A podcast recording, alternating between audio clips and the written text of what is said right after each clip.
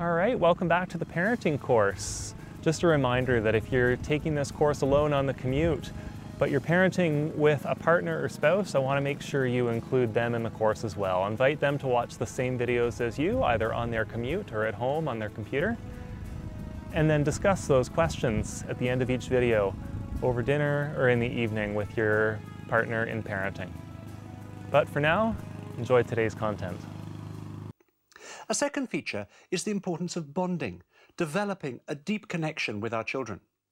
For children, love is spelt T I M E.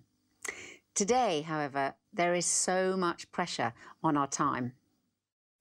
You know, so often with our children, we say to ourselves, of course I want to spend time with them. But, but when a slower day comes, uh, when, when we've decorated the back bedroom, when I've passed the exams, when life is quieter at the office, I have a hunch that that slower day never does come. It is a total illusion. Most of us create busyness from within. If there's anything that matters to us, we need to make time for it now. We hear a lot today about quality time, by which we mean creating moments when we give our children our undivided attention. People reason that if they can't give their children the amount of time they'd like, quality time will make up for it. Now, of course, quality time with each child is very important, and we'll talk more about that in the next session. But so also is quantity time. Us being around our children, and our children being around us. Children need both quality time and quantity time with their parents from their first moments of life. The first year or so of a, of a, little one's life is desperately important from the point of view of um, familiar faces, familiar places, setting up a safe, secure environment so that attachment can happen, all the hugely important issues of, of self esteem and, and feelings about oneself, but also setting up habits of behaviour, the sort of default mechanism regarding things like sleep and eating and, and calming that will be with that child for the rest of its life. Neuroscientists tell us that a child's internal map is largely determined by the relationships formed during the first 18 months of their life. This leads to a dilemma for many of us today about the issue of work. Most parents will wrestle at some time or another with the question of how much time they should leave their child or children in the care of someone else, whether that's at a daycare centre or with a, a childminder, nanny, au pair, grandparent or some other relative. There are hard and complex choices to make, particularly for mothers, with a career they enjoy or with a job that's hard to take a break from, as well as those struggling financially who have to work full time. Our conviction is that, if at all possible, one of the parents should be the main caregiver for the first 18 months, and ideally until our child begins school around five years old. If a parent, for whatever reason, can't be the main caregiver, that is, the adult with whom the child spends most of their time, the next best thing is to have one consistent person looking after them who they get to know and trust. Actually, today, there are increasing opportunities for parents to work part-time or flexi hours, or to job share, or to work from home. And this can all help parents to combine work and family life so that they can still be the main caregiver. When I was working full-time, I found the most important thing was to work out my priorities with parenting and trying to keep, to get the right balance with work and parenting. So you can't do everything. No one is super mum or super dad. And um, I found I was cutting corners with things like housework or beautifully prepared meals and choosing to spend more time with my daughter. And that was more important.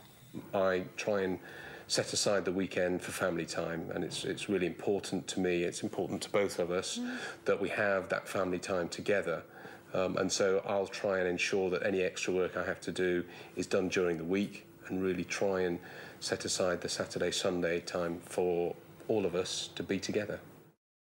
Almost every parent has to make sacrifices of some sort.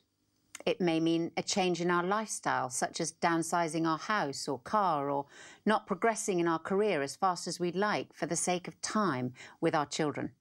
These early years are critical for the bonding process to happen between parent and child. It's so easy to think we're indispensable at work, but the fact is, the only place we're really indispensable is at home. A lot of people ask about how you adapt your, your lifestyle in the, the very early years to, to do the best for children. And I, I have, always have to answer that little children don't actually care about lifestyle, they care about love. That's what's most important. So the big thing is consistent, one-on-one, loving care. And forget lifestyle. I didn't get the balance right at all. So I think that having that stay-at-home time with your children is really important to be able to just be mum and I think that is a really big, important part to play to know that eventually I will go off to work and provide financially for my family, but at the moment they need a mum. The time we spend with our children is more powerful in communicating our love to them than anything we say. But as most of us will know, it's so hard to make that time. Time with the people who matter most in our lives doesn't just happen. We have to make it happen if we're to build a deep connection with them. My children are grown now.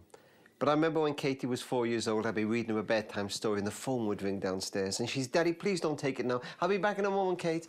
And I'd take that call, then another call, then another call, and then after 30 minutes, I'd realised I'd not finished the bedtime story. And I'd rush back upstairs, and the light would still be on, and the book would be on the pillow by her head where I'd left it. But little eyes had fought to stay awake as long as they possibly could. And you know the funny thing about that? I've lived an interesting life. I've written some books. I've been a lawyer. I've, I've lectured all over the world. I've had thousands of urgent calls, all described as urgent. But as I look back, I can't remember one that couldn't have waited 10 minutes while I finished a bedtime story. But at the time, it seemed so important, and I can't quite remember why. Our question for you to consider today is what demands on your time stop you from spending time with your children as much as you'd like to? We'd encourage you not to do this alone, but make sure you're discussing these questions with your spouse, partner, or with other parents, perhaps on the commute, your workplace, your neighborhood, wherever you know parents. We'd encourage you to be discussing the course with them. We also have an attachment to today's content with a chart that you can work through on planning this kind of activity time together. See you tomorrow.